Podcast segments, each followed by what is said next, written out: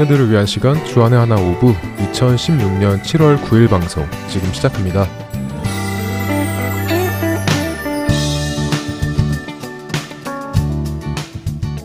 애청자 여러분 안녕하세요. 진행의 박영규입니다. 안녕하세요. 김민정입니다. 지난 한 주도 이 세상에서 소금과 빛의 역할을 잘 감당하신 여러분 되셨으리라 믿습니다. 민정자매는 기도가 무엇이라고 생각해요? 저는 기도란 하나님과의 대화라고 생각해요. 아, 네, 참 좋은 정의이네요. 그렇습니다. 기도는 우리의 아버지 되시는 하나님과의 인격적인 대화라고 할 수 있습니다. 어, 저는 누군가 기도가 무엇이냐 하고 묻는다면 기도란 하나님의 약속을 예수님의 이름으로 강구하는 것이라고 정의할 것 같습니다. 하나님의 약속을 예수님의 이름으로 강구한다고요? 그것도 좋은 정의이네요. 기도란 하나님께서 약속하신 것을 받는 것이잖아요. 약속하시지 않는 것을 받을 수는 없지요. 그런데 그것을 예수님의 이름으로 구한다. 참 좋은 정의네요. 그렇죠. 예수님께서도 요한복음의 여러 곳에서 너희가 나의 이름으로 구하라 라고 말씀하셨습니다. 그리하면 아버지께서 주신다고 하셨죠. 그런데요, 우리가 이렇게 기도의 정의에 대해서 이야기하고 있는데, 기도 생활은 어떤지 궁금합니다. 민정자매는 평소에 기도 생활 잘하고 계세요? 평소에요? 음, 매일매일 하기는 하는데, 하나님 아버지와 대화 속에서 관계를 이어나갈 때도 있지만, 가끔은 형식적으로 기도를 드리는 것 같기도 해요. 네, 저도 편안하게 마치 아버지와 대화하는 것처럼 기도를 할 때도 있고, 엎드려져서 기도를 할 때도 있지만 가끔씩은 정말 형식적으로 기도를 드릴 때도 있음을 고백합니다. 맞아요. 성경 말씀처럼 쉬지 말고 기도해야 하는데 실컷 다 쉬면서 남은 시간에 기도를 할 때도 있고요. 네, 말씀하신 것처럼 요즘 우리의 기도 생활을 돌아보았을 때 바쁜 일이 있을 때는 스킵하고 시간이 남으면 하고 하기 싫을 때 안 하고 귀찮을 때 안 하고 마치 기도가 어, 취미 생활인 것처럼 여겨지고 있는 것 같습니다. 첫 찬양 듣고 오겠습니다.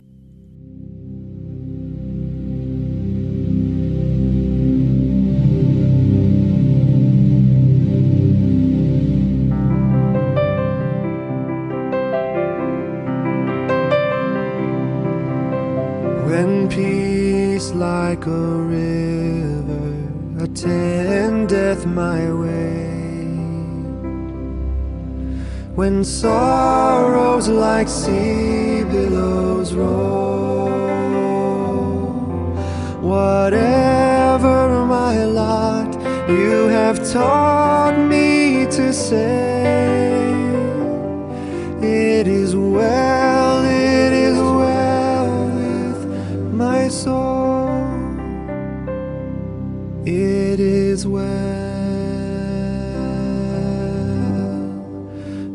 my soul. It is well, it is well with my soul.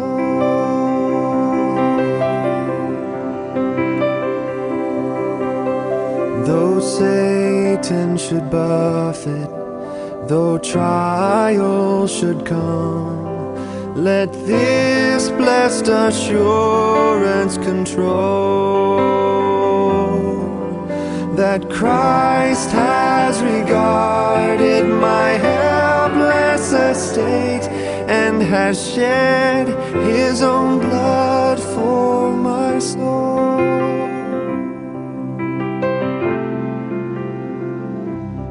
It is well with my soul. It is well, it is well with my soul.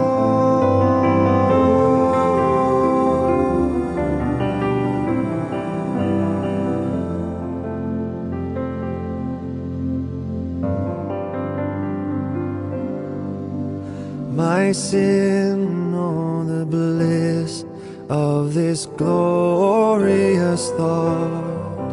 My sin, not in part, but the whole, is nailed to the cross,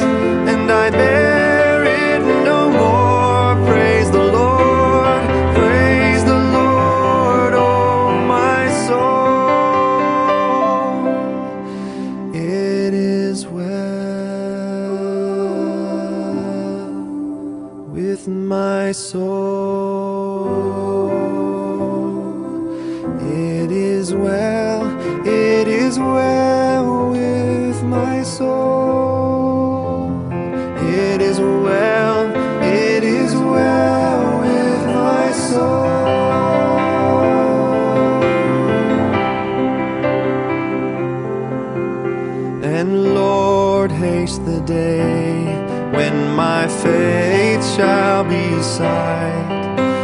clouds be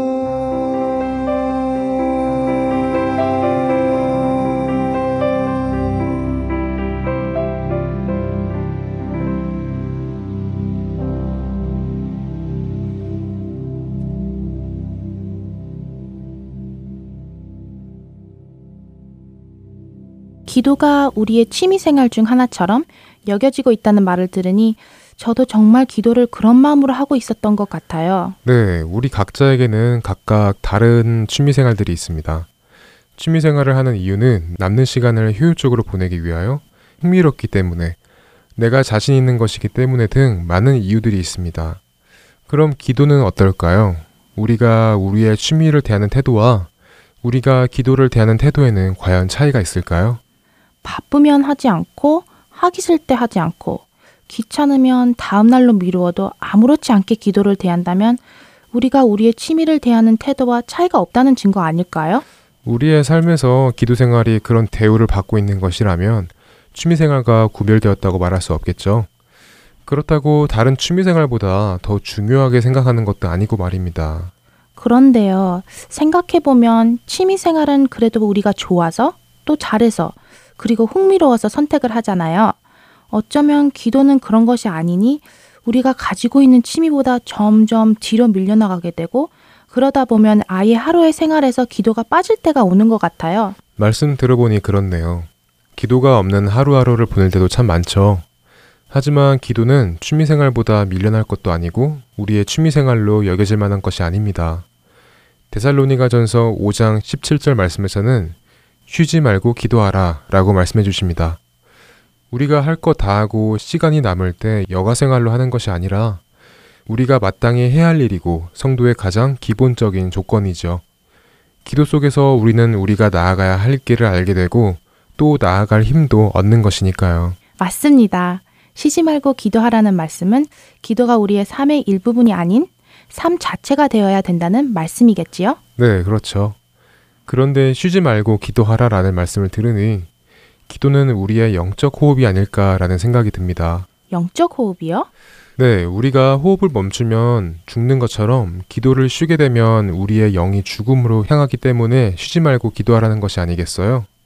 그러니까 기도는 영적 호흡이라고 말할 수 있을 것 같습니다. 음, 기도를 하지 않음으로써 하나님과의 대화와 교제 그리고 관계가 단절되니 그것만으로 우리의 영이 죽어가고 있다고 말할 수 있겠지요? 저도 한 번은 정말 기도가 너무 하기 싫을 때가 있었어요. 어, 눈도 감기 싫고 하나님 이름을 부르고 싶지도 않고 따로 시간을 내는 것도 싫고 귀찮고 그런데 기도가 줄어들면서 하나님과의 대화와 인격적인 교제 그리고 관계가 형성이 안 되니까 영적으로 항상 잠들어 있는 기분이 들었던 적이 있었죠. 그뿐만이 아니라 기도를 안 하게 되니 죄를 지어도 당연히 회개를 하지 않고 구할 것이 있어도 하나님께 구하지 않고 저의 힘으로 해결하려고 하게 되더라고요. 한마디로 기도를 멈춤으로써 호흡이 끊겨 저의 영혼이 죽어간다는 것을 심각하게 느낄 수 있었습니다. 그렇게 생각하니 기도를 하지 않는다는 것은 영적 자살 행위라고까지 말할 수 있을 것 같아요. 이렇게까지 심각하게 생각해 본 적이 없었는데 오늘 이렇게 이야기를 나누다 보니 제가 기도를 취미 생활처럼 여기고 있었다는 것을 다시 한번 느끼게 되네요. 네, 청취자 여러분들의 기도 생활은 어떠신가요? 어, 기도를 취미로 여기고 있지는 않으신가요? 한번 생각해 보시기 바랍니다.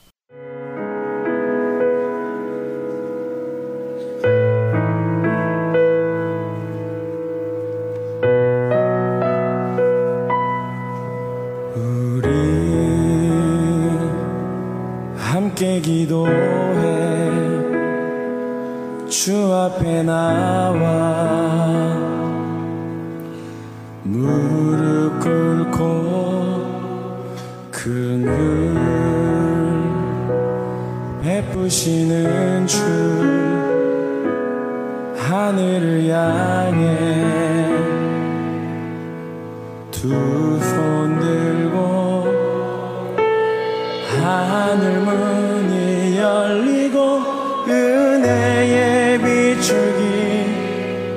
이 땅 가득 내리도록 마침내 주 오셔서 의의 비추기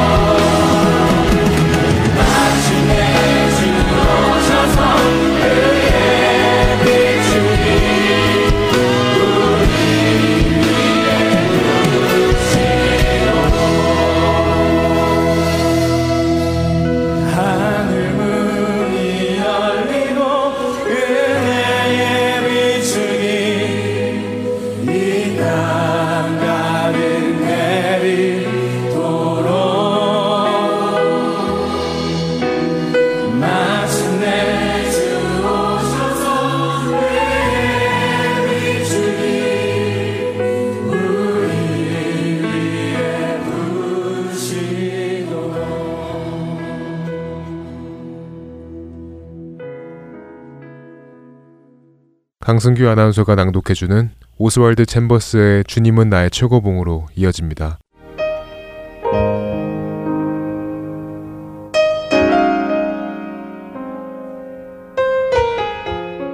우리가 다 하나님의 아들을 믿는 것과 아는 일에 하나가 되어 온전한 사람을 이루어 그리스도의 장성한 분량이 충만한 데까지 이르리니 에베소서 4장 13절의 말씀입니다. 회복이란 전 인류를 하나님께서 원래 계획하신 대로 하나님과 바른 관계 가운데에 두는 것입니다. 이 회복을 위해 바로 예수 그리스도께서 구속을 이루신 것입니다.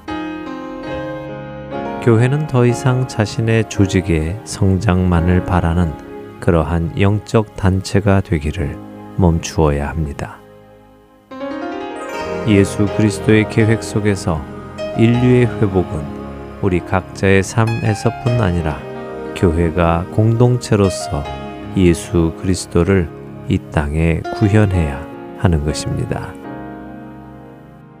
예수 그리스도께서는 이 목적을 위해 사도를 보내셨고 가르치는 자들을 보내셨습니다. 그렇게 함으로써 교회가 공동체적으로 주님의 성품을 이 세상에 구현하도록 하신 것입니다.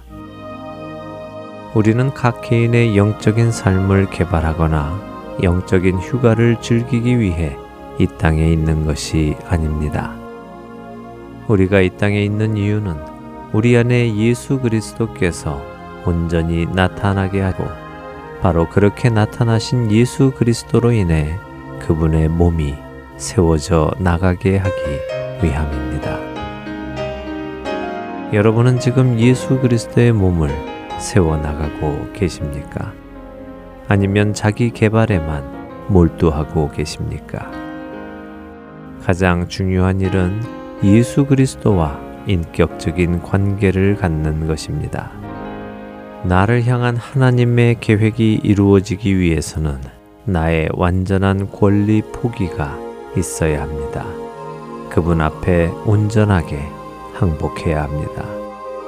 그렇지 않고 나 자신을 위해 무언가를 원하게 되면 그때마다 우리와 주님과의 관계는 어긋나게 되는 것입니다. 내 안에 예수 그리스도를 나타내는 데에는 관심이 없고 오직 그분이 나를 위해 무엇을 해 주셨는가에만 집착한다면 우리는 언젠가 아주 부끄러운 날을 맞이하게 될 것입니다. 여러분의 목표는 무엇입니까? 여러분의 목표는 여러분 자신의 기쁨과 평안이 아니어야 합니다. 심지어 하나님으로부터 오는 축복도 아니어야 합니다. 여러분의 목표는 바로 하나님 그분이셔야 합니다. 여러분의 삶의 목표를 점검하십시오.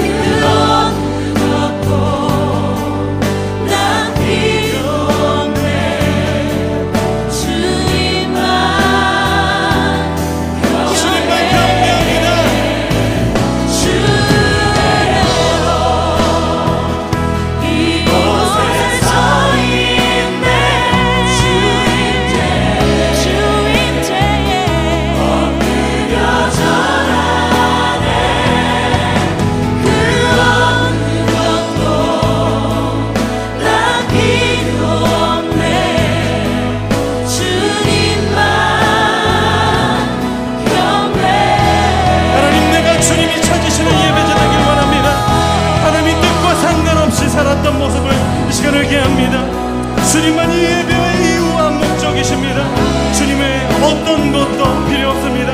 이 시간 우리 함께 기도하며 나아갑시다. 어, 주님.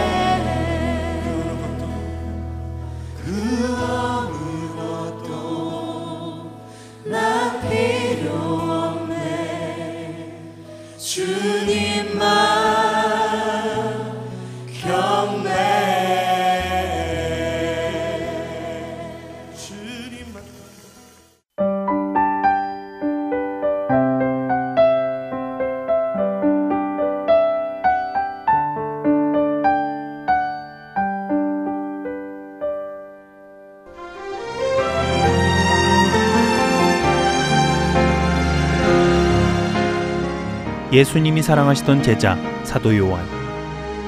그가 자신의 인생 끝자락에서 다가올 세대를 위해 두루마리 위에 남겨야만 했던 소중한 그 한 가지. 그리스도의 복음. 김경환 목사와 함께 예수님의 품으로 들어가 보는 요한복음 강해. 주안의 하나 3부에서 여러분을 찾아갑니다.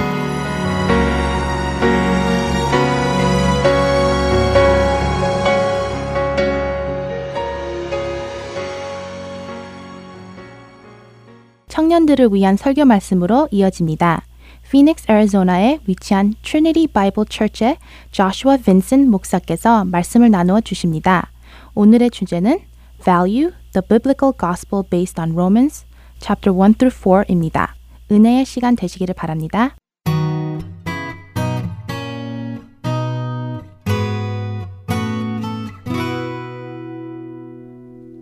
I want to do is we want to talk about the biblical gospel. And as we do that, I'm going to be using Romans, Romans chapters 1 through 4. So I'd invite you to go ahead and turn in your copy of God's Word to the book of Romans. And if you'll just hold that, hold Romans 1 through 4 open, uh, we're going to be looking in Romans chapters 1 through 4, and I'm going to be turning to different texts in Romans. So go ahead and hold that. What is the biblical gospel? That might sound a, a little bit like a, a silly question. Well, friends, Lombardi started with the basics. He understood the, the value of the basics. Isn't the gospel basic to what Christianity is all about? Isn't it fundamental to, to who we are as believers? Well, this is exactly what the Christians United for Reformation thought when they conducted a survey among the delegates to an annual convention of, get this, Christian Booksellers Association. Some years ago, they went to this associational meeting and this gathering, and they took a survey. Now, wouldn't you think that a group like this, that was predominantly Christian, wouldn't you think that they had a basic grasp of the gospel?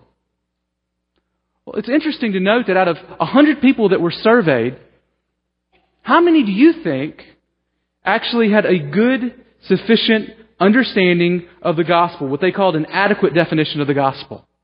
Out of a hundred. How many? Stick a number to yourself. One. These are people who sell books about the gospel.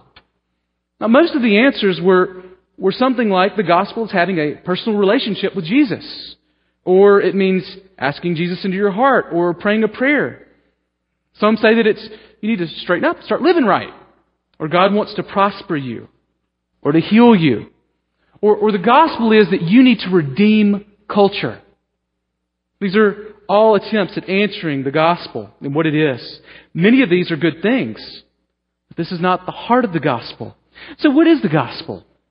Well, if we look at the first four chapters of the Bible, we see a clear explanation of the gospel. If we look at the first four chapters, rather, of Romans, we see a clear explanation of the Bible, which, of the gospel, which says it is the good news of God saving sinners who repent and believe that Jesus died in their place and raised him from the dead, displaying that he had saved them from the wrath of God. That's the gospel. The gospel says something about God. It says something about man, and it says something about the way that uh, Christ has come for us and the way that we should respond to that. In fact, that's the way that we're going to look at the gospel this morning. I think there are really four words that can help serve as sort of linchpins in your mind as you're trying to think about how to articulate the gospel. And those four words are just God, man, Christ, and response. Those are my four points this morning. And we're going to talk about each one of those things. There's some things that we need to know about this message of who God was, who, who man is, who, what sin is, uh, and who Christ is, and how we're supposed to respond to that gospel. So God, man, Christ, response. We're going to begin this morning with the God of the gospel. God is our good, just creator. God is our good, just creator. If you look in Romans chapter 1 verse 20, there Paul says, For since the creation of the world, God's invisible qualities, His eternal power and divine nature have been clearly seen, being understood from what has been made, so that men are without excuse. In other words, what Paul tells us is, what the Bible says, elsewhere, it's that creation is evidence of our Creator. God alone is the uncreated one. He's the one who has this unique attribute or characteristic that theologians called aseity. And all aseity means is, is that God is the uncreated one.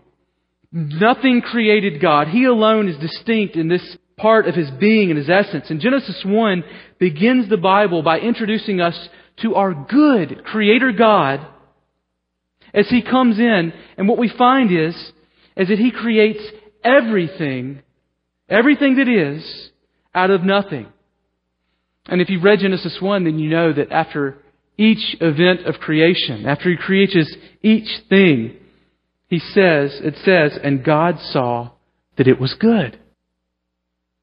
What God is beginning with is just an explanation of the fact that everything that you see was created good by our good God. I mean, doesn't it make sense that a good God creates good things? So we know that God is good, and that creation, it culminates as you read Genesis in the divine expression of God's goodness, man and woman who were created to image Him. And so God is at the climax of all of this created goodness. God places everything under the authority of man and woman except one thing, and that's God Himself. Well, God is an authority over us because He has a creative right over us. It's kind of like a copyright. That might be sort of modern language. It helps us think about the nature of God's authority over us. We know that if we make something, if we create something, if we're the mind behind it and we have this product, that, that we get a copyright that gives us legal rights to, uh, to this thing that we've created. Well, in the same sense, God has made us. He's made us and He has exclusive rights over us. It's a right that's been granted to the, the author of our creation. We are His original work. He has a copyright on us. We are the original work of God. Now, as I look out on the crowd, as I know many of you, some of you are more original than others. In fact, I don't see where my wife is right now, my beautiful wife, but I'm sure she's nodding her head thinking of me as a, a uniquely original work of God.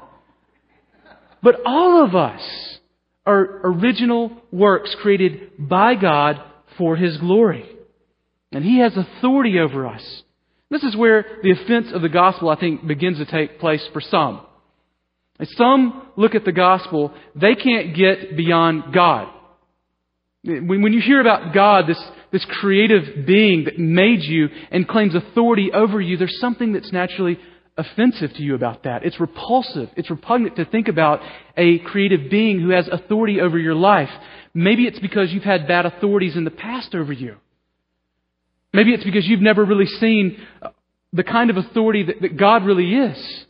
And so you reject all authority structures. I don't know what it is, but I know that some, when they, they think about a God who owns them, they are put off by this beginning step of the gospel. But friend, I want you to know this morning that God has the right. He has the right to tell us how to live. He has the right to tell us who we are. So we see that He tells Adam in the very beginning that He has authority over him and telling him, I have one rule for you. Don't eat of the tree of knowledge of good and evil, or you will surely die. I don't think that's that bad. I mean, think about it. He, he gives them dominion, people dominion over all of the earth. And he says, I've got one rule. You have lots of trees, lots of different fruit. There's this one tree. Don't eat from it. Now, I don't know what things are like in your house, but my house, we've got more rules than that when we take a day trip to Scottsdale. And so he's got this one thing that he can't do, that they as, as human beings cannot do. And what they do is they actually disobey God. Sin, what sin really is at its heart, is a person's rejection of God's creator rights over him. And catch that. What sin really is, it's a person's rejection of God's creator rights over him. We also notice as we read the Bible that, that this Creator God, not only is He good, but He's also holy and righteous as well. That's one of the main things that we learn about from the Bible about God. Part of making His name great is displaying His authority. And the goodness of God meets with His justice all over the Bible. So, for instance, just think about Moses. Moses speaks of the Lord, and he, he says in Exodus, The Lord, the Lord, the compassionate and gracious God, slow to anger, abounding in love and faithfulness, maintaining love to thousands and forgiving wickedness, rebellion, and sin. Most people stop right there. And, and, and, that's enough to stop and savor, to think about the goodness of God, His compassion, His mercy, His love for us. But the verse doesn't stop there. There's more to God. And he goes on to say, Yet he does not leave the guilty unpunished. He punishes the children and their children for sin, for the sins of their fathers, to the third and fourth generation. A lot of us, I think, are put off by God not leaving the guilty unpunished. In fact, in Greg Gilbert's book, What is the Gospel? He says that many like to think of God kind of like an unscrupulous janitor. You know, the, the kind of janitor that as he is cleaning up, he, he sweeps the world's dirt, being sin and evil and wickedness, under the, the rug, hoping that no one will notice it. We think of the judgment of sin as being, well, unloving or unkind. To be honest, many of us don't think that it is a loving God who judges sin. When that happens, what we know is, is that there actually is a desire in all of us to see justice sometimes. In fact, when somebody does something wrong to us, we definitely want justice. In fact, a lot of times when something wrong happens to us, depending on how aggravated or angry we are that day, we would like to see God's judgment rain down from heaven. Well, we know that no one really wants a God who doesn't deal with evil if we're honest. What we really don't want is a God who deals with our evil. That's the thing that's really repugnant to us. So why is God important to the gospel? Well, friend, if you're in control, there is little hope outside of the realm of your limited authority. There is little hope for anything outside of that. And the longer you live life, the more you realize and recognize that you are not in control. And that many times you are helpless and you feel hopeless if things are left up to yourself. Not only that, we, we know that it's important for God to be in the gospel because if God isn't in authority, then you haven't sinned and you don't need the gospel. If you don't recognize that God's an authority over you, then you're not going to begin to understand the fact that you have sinned. And if you don't understand that you've sinned, then you're not ready to receive the gospel. Not only this, if God isn't an authority, He can't save you even if you have sinned. I mean, think about it. If God is impotent in His power and His authority, and, and you have sinned, and I think all of us in our hearts, because of Romans and what Paul says in Romans, all of us know that we're sinners. But friend, I want you to know that, that there's no salvation for you if God doesn't have authority over you. So we begin with God as a good and just creator. That is the beginning step of the gospel. But not only that, we see that man is important to understand the gospel as well. Man is important. Man has sinned against God and is guilty. Man has sinned against God and is guilty. Now, God being an authority uh, is, is a good thing. And if everything is created good and man is in charge, then things should be good. But I think if all of us are honest, we look around the world, we look around our family lives, our houses, our friends' lives, we just turn on the news. It doesn't matter which news channel you turn to Fox, CNN, ABC, it doesn't matter which news you're watching. You notice that things don't quite look good.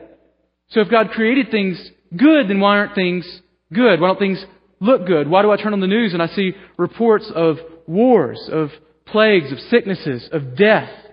Why do I see instances where husbands kill their wives and wives their husbands, where moms kill their children? Why do we see ridiculous sins like that in the world? Why, why doesn't the world look good if God created it good? Friends, what we know is, is that as we look at Paul and as he explains the gospel, Paul claims that though God, through God, though he is our righteous creator and is good, we have a really big problem. And that problem is us. In fact, in chapter 1 of Romans, Paul absolutely dismantles the Gentiles, who in chapter 1, verse 24, it says, God gave over in the sinful desires of their hearts. And just a side note, that's a scary thought that these folks, they were sinning. And, and you might think that like you can just take for granted the grace of God to be able to turn back to Him. But here, there's some sense in which God just gave them over to their sin and their wickedness, to that thing that they loved. God said, fine, you can have that instead of me. And that's judgment. But here it says that God is telling in a, crowd that would have included Jews and Gentiles that the Gentiles have been given over to these sinful desires of their hearts. Now, I'm imagining that as the Jews are hearing this, they were probably pretty excited to see Paul lambasting these Gentiles, these sinners. They called Gentiles dogs. They had an offense towards Gentiles. And I'm, I'm guessing that probably they're in the back and they're like, Go, Paul, get them. Yes, yes, tell them. And don't forget, Paul, don't forget that they, the idolatry. Tell them about the idolatry again. Tell them how wicked they are. Yes, get them. They need to hear about how wicked they are. I mean, they're not us. But in the sixth sense fashion, you know the movie? In chapter 2, Paul turns his attention to the Jews and says in verse 1, By the way, I appreciate the, the applause, but you who pass judgment do the same things. And he proceeds to expose the Jews as being equally guilty before God. And by chapter 3, we see that every human is guilty before God. Every human has sinned against God. In fact, in verse 23, he says, uh, in verse, uh, verses 10 through 11, he says, No one is righteous. Not even one. There is no one who understands. There's no one, catch this, who seeks God. It's that of a sweeping statement, don't you think? I mean, I, I tend to be global sometimes. That's pretty global. And what, what Paul says is, in verse 23, it is because all have sinned and fall short of the glory of God. Now, later in Romans, Paul shows that we have a deep rooted sin, sin issue that begins with Adam, the first man, in Genesis 3. We have deep rooted sin issues. And when Adam sinned, when he ate of that tree of knowledge, it was like he developed sort of a genetic mutation such that forevermore uh, after he had children, he only had sinner children. Now, Carrie and I, we, we have kids. We, we have two. We have one on the way. Um, we tend, I, I think genetically, it just seems like we're going to have blonde haired kids for a while. That just seems to be the way we do it. Adam, every kid that he and Eve had after, in that first kid on, every one of them uh, was born a sinner. They couldn't escape it. We are all children who are sinners before God. And if we're sinners before God, it means that we are guilty. Adam and Eve, they only have sinner babies. I know some of that, that's a surprise for some of you. Some of you are thinking, I'm not a sinner baby. I mean, I'm a, a different, unique, special baby. My mom told me. And, I mean, everybody else is really sinful, but I'm, I'm basically a pretty good guy. That's not the message of the Bible. The Bible doesn't agree with your mom there, guy.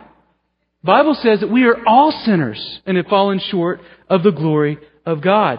Now, I know that we live in an age that seems to see the term sin as judgmental, as mean spirited. But, friends, if we as Christians lose a healthy understanding of the doctrine of sin, we will lose a healthy appreciation for the beauty of the gospel. Some of you this morning are cold towards the gospel and you're, you really, to be honest with you, and I'm just, I'm not trying to pick on you, I don't know who you are, but, but as you hear a sermon on the gospel, you, you think, well, this really isn't the Sunday to come to church because I got it. And it's because you have lost the, the central issue of the fact that you are a sinner. You've lost sight of that. And so the gospel isn't beautiful to you anymore. You don't want to hear any more you know, sermons about the gospel. The reason is, is because you've lost sight of the fact that you are a sinner before a holy and righteous God. And so the, the gospel has lost its sweetness. Friends, if we lose sin, we lose the gospel. Our sin is treason against our righteous, our just, sovereign Creator God. It isn't just like we've had a, a spat with our fishing buddy. You know, we have sinned against the high king. We have committed treason. In fact, in Paul, Paul says in 118 that it is the wrath of God that is being revealed from heaven against all the ungodliness and wickedness of men who suppress the truth by their wickedness. God's wrath is against sin. Sin is rebellion against our Creator, and the result is, is that we become an enemy of God and we deserve His wrath. So what is a, a fearsome, that is a fearsome reality. And it means that God's wrath is aimed at us. Old preachers used to, to give the analogy of a, a bow that has an arrow that's cocked and ready to be let go. And it's aimed right at us. Friends, that's what we deserve. It's not that we, we don't deserve it. We deserve it because we have sinned and we don't understand our, our deservingness of sin and of the wrath of God because we don't, we have lost a reality and an understanding of what sin really is against a holy and righteous God. So we, we don't believe in the wrath of God. Who is in danger of receiving this wrath of God? Well, as we said in chapter 3, everybody. God is righteous, as Moses said in Exodus, and he does not overlook sin. So from Genesis 3 to the end of the Old Testament, what we track is God's story of the fact that humanity's sin runs deep. The law reflects the character of God. And it, and it stands over us. And as we look into the law of God, what we see is the character of God. Now here's the deal. The character of God is beautiful. It's majestic. But as we look at it, there's a reason that we feel guilty before it and we feel burdened by the law. That's what the law does. We, we see God's character. We were made to image Him, and the law reminds us we don't image Him the way that we are supposed to because we have sinned against our righteous God. And we're not righteous anymore. And so the law is a weight, it's a burden on us. We don't image God the way that we were created to.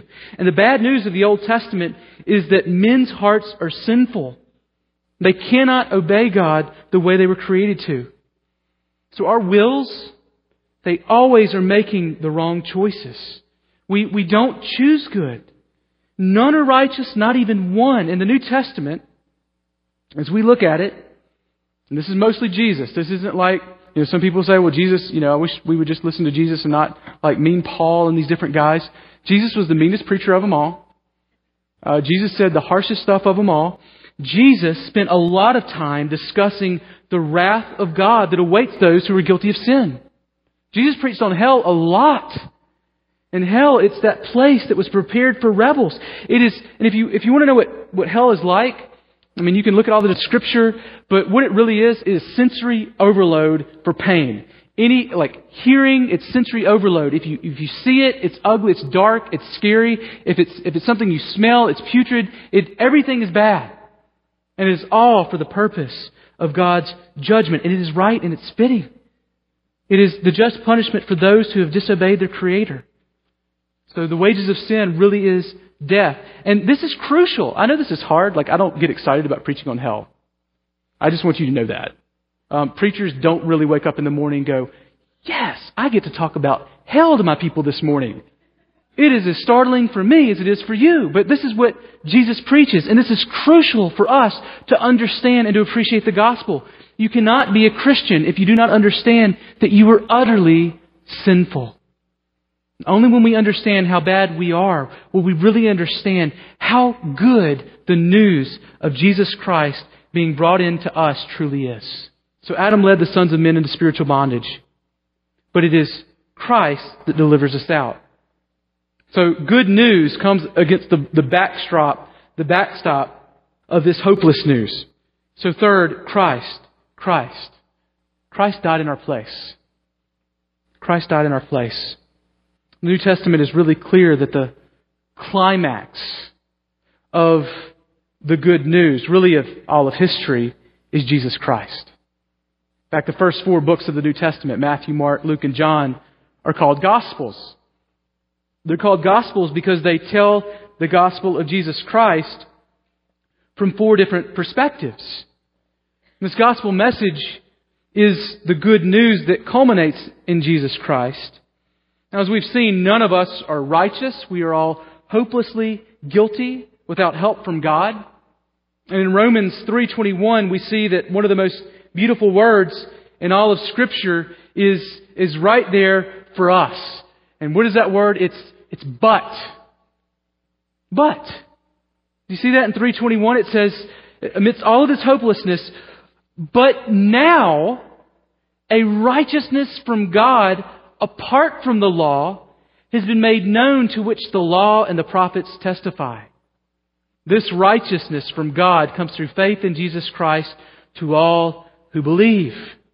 So we all, if we've read the Old Testament, we know that Israel was awaiting a Messiah, a Christ, one that would save them. And God, in His infinite wisdom and goodness, sent His unique Son, who was also God, to take on flesh for us. He was unique in that He was born of a virgin when the Spirit came over her. And He started a new seed that was distinct from that, that seed of Adam that was sinful, that had that genetic flaw, right, of sinfulness.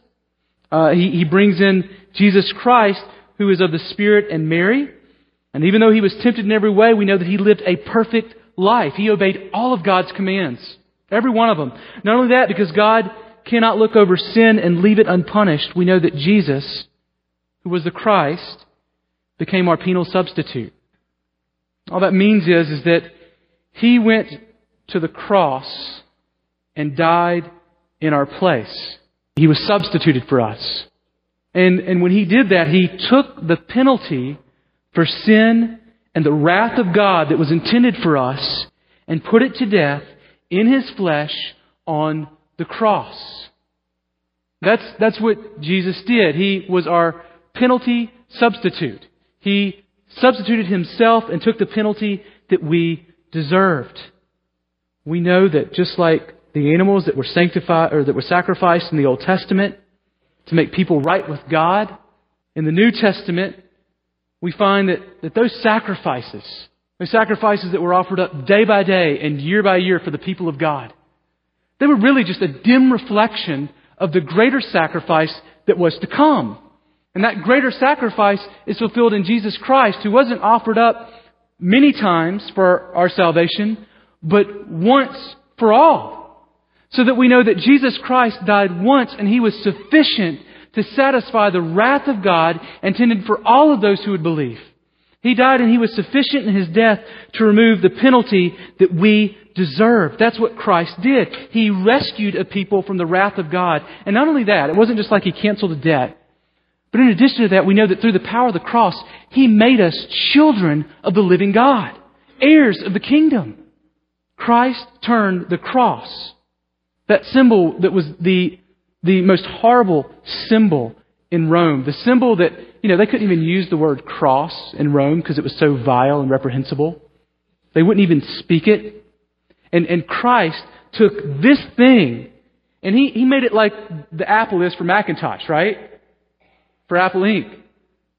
Like our logo is a cross that has been converted from a sign of, of horrible sin, of, of shame, and he made it into something that was actually a picture of salvation and freedom and victory, and it is the throne from which Christ rules us from. That cross was where the power of God was seen most centrally. It is a place where he purchased a people for himself.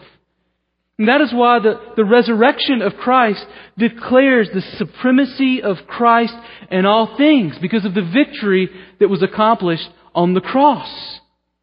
The Bible describes this mighty substitutionary transaction as the achieving of ransom, reconciliation, redemption, propitiation, and the conquest of evil powers. This is the power that Paul speaks of when he speaks of the power of the cross. And this, this power was ignited by a mighty act of God through which he sacrificed his one and only Son.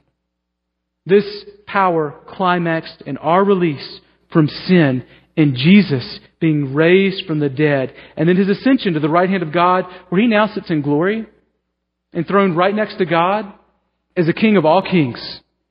And so we can, you know, we have some who might not acknowledge that reign. We have some that currently do. But someday, all will see the reality of the fact that Christ is on the throne. And if he was raised from the dead, then we can be assured that we too, we're going to be raised from the dead. This is the gospel that the Bible speaks of. It is the ground of salvation. It's the thing that converts us and changes us from the kingdom of darkness into the kingdom of the Son. It is also that thing that matures us, that changes us as we think more and more about what the gospel means for us in every area of our life. Christian, I want you to know that Jesus is our victorious King. In your life, you are serving a King who has already won. You're not serving a dead, defeated king. You're serving, a king who sits enthroned. It's, it's kind of like you've entered a war where you know the outcome. Now, even if you know the outcome, and we do, because the Bible tells us how it all ends, sometimes it's going to feel like we're losing battles. It's going to feel like that. I know that some of you have battles in your life that you're thinking they, they feel hopeless and like they're lost. But what the gospel tells us is, is the victory has already been won. So as you're living your life out, you're not serving a God that you're hoping in the end is going to make good on all the promises He's made to you. What you know is, is that even though experientially it might feel like you're failing, in the end, God has already won the victory in your life and in my life and in our life. He has won, He has conquered, He's defeated sin, the death, and the devil. So that, that when we look to live a holy and righteous life, just to give an example, we know that He has given us everything that we need to do that. We're not fighting a losing battle. We are fighting with the power of the Holy Spirit and the fact that we have been purchased by the blood of Christ. That's true of all of our lives. God has sent His Son, who is the King, who has already won. And even though we might feel defeated in battle, we ultimately know that we are hopeful because Jesus has come and revealed the end before it has happened. That's good. That's the message, the content of the gospel, what, what some call the indicative of the gospel. Well, if that's the good news, the, the next question is well, how do we respond to that good news? This good news of the victory that's been won for us. Well, there's the way in which we have been called to respond. That's our fourth and last point, which is that we have been called to repent and believe. That's what the Bible says. That's how we respond to this message, this good news that's been ushered into us. So this, this final step flows from the imperative nature of the message. I mean, when you hear that message, you know that something's got to change. You know that your life must change. And so, how does it need to change? We know we must be saved. What is it that the Scripture says that we must do? Does it say that you need to walk down an aisle? Does it say that you need to fill out a card? Does it say that you need to pray a special prayer? Is it that you need to meet with a preacher or decide to be baptized and join the church? Well, there's nothing wrong with any of these things, but Scripture says that the right response to the gospel that I've just commended you to is to repent and to believe. In fact, Paul told the Ephesian church, I have declared to both Jews and Greeks that they must turn to God in repentance and have faith in our Lord Jesus. We live in a culture that I think probably misunderstands belief, and I think it's helpful to sort of clarify those muddy waters so that we understand what sal- salvific, saving belief looks like. We claim to believe all kinds of things, but Scripture claims that when you believe the good news, you fully rely on and trust in its message, which has a, a certain cognitive content. We're a people that are about a truth, about a reality that is actually verbalized. It's verbal truth that we trust in, and God uses that truth to actually cause us to be converted from people who are spiritually dead to people who are spiritually alive. Scripture claims that when you believe the good news, you are fully relying and trusting in this message. Jesus alone brings salvation by a complete and total act of grace that we did not do anything for, that we cannot do anything for. Repentance is, is not an add on to salvation. It's not an add on that you kind of build on to the, the house of faith that is created in your life. But instead, what repentance really is, it's the flip side of faith. It's kind of like it's a coin, and on one side you have repentance and the other side faith. Repentance naturally follows if you really believe the message of the gospel. So the word repent comes from the word metanoia, which means to literally change your mind. And what being a Christian means is that we have a radical, all pervasive change of mind, where we are, in which we are uh, seeing Jesus Christ and following Him. And we only repent because we believe. That's why we change. We change because we believe. We, we don't change for any other reason than that we believe that Christ really has done what He has claimed that He has done. Our actions change because our beliefs truly change. Faith is, is listening to Christ. I like the way that Spurgeon pictures it. He says that faith includes really three different aspects. It includes three different aspects. It includes a certain knowledge, and that knowledge is that message that I talked about in those first three points about who God is, is our holy, righteous, good creator. It includes something about, about man and the fact that we were created by God and He was an authority over us, but that we sinned against Him. We sinned against our Creator. And as a result, we are guilty before Him and need to be made righteous. Well, that's where Christ comes in as our Messiah. He comes and He dies on a cross to pay our penalty, to make us innocent before God and to make us children before God. That's the message, and we need to have a certain knowledge of that message. that message is the gospel. Well, it also includes believing that message to be true. Not just that you know this message that some Christian has told it to you. Not that your grandmother your father has told it to you, but that, that you actually trust that this message is true. It also includes something that the Puritans called recumbency.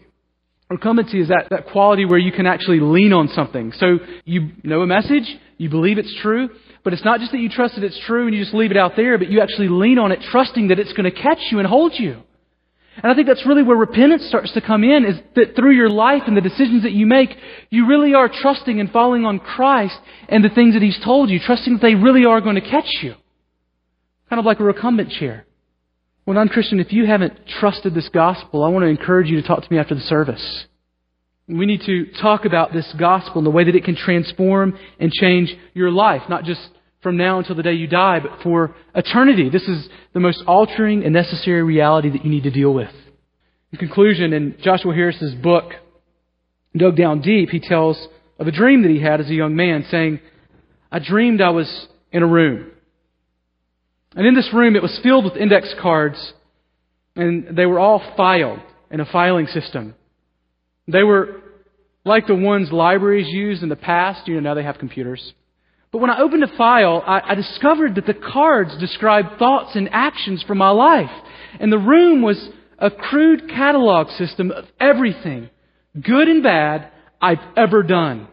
As I browsed the cards under the headings, friends I betrayed, lies I've told, and lustful thoughts, I was overwhelmed with guilt. Long forgotten moments of wrongdoing were described in chilling detail. Each card was in my handwriting and signed my signature Sadly, my misdeeds woefully outnumbered my good deeds. I tried to destroy a card, desperate to erase the memory of what I'd done, but the past couldn't be changed. I could only weep in the face of my failure and shame. Then Jesus entered the room. He took the cards and one by one, he began to take them out and began to sign his name on them. His name covered mine and was written with his blood. When I woke from the dream, I was overcome with emotion. I had never been so aware of my guilt before. And at the same time, the reality of my forgiveness before God. The dream helped me see that my failure and sin were so much worse than one lustful hour of watching pornography, but incredibly, God's grace and love towards me and Jesus were also much more powerful than I had ever realized. Today and every Sunday, I stand before you saying, Christian, this is a cross. In fact, this is the cross, which is the basis of our faith, the power of our salvation, the means of our justification, and the apex of the gospel that transforms us and matures us more and more into the image of Christ until the day when the clouds open up and Christ returns for us. Friends, that is the gospel.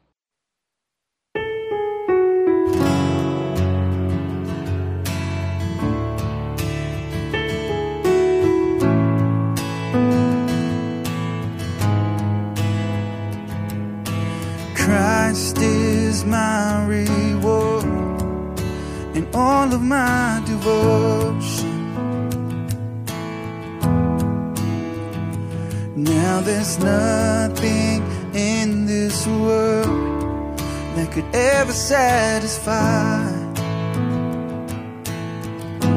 Through every trial, my soul will sing, no turning. I've been set free. Christ is enough for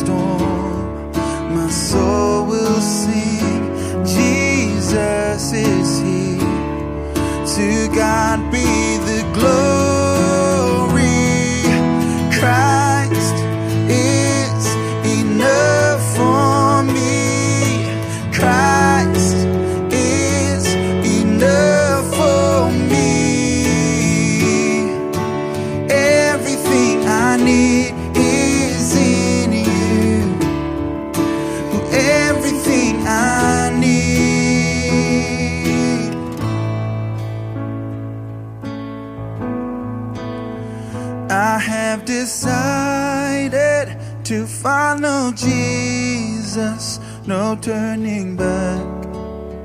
No turning back. I have decided to follow Jesus. No turning back.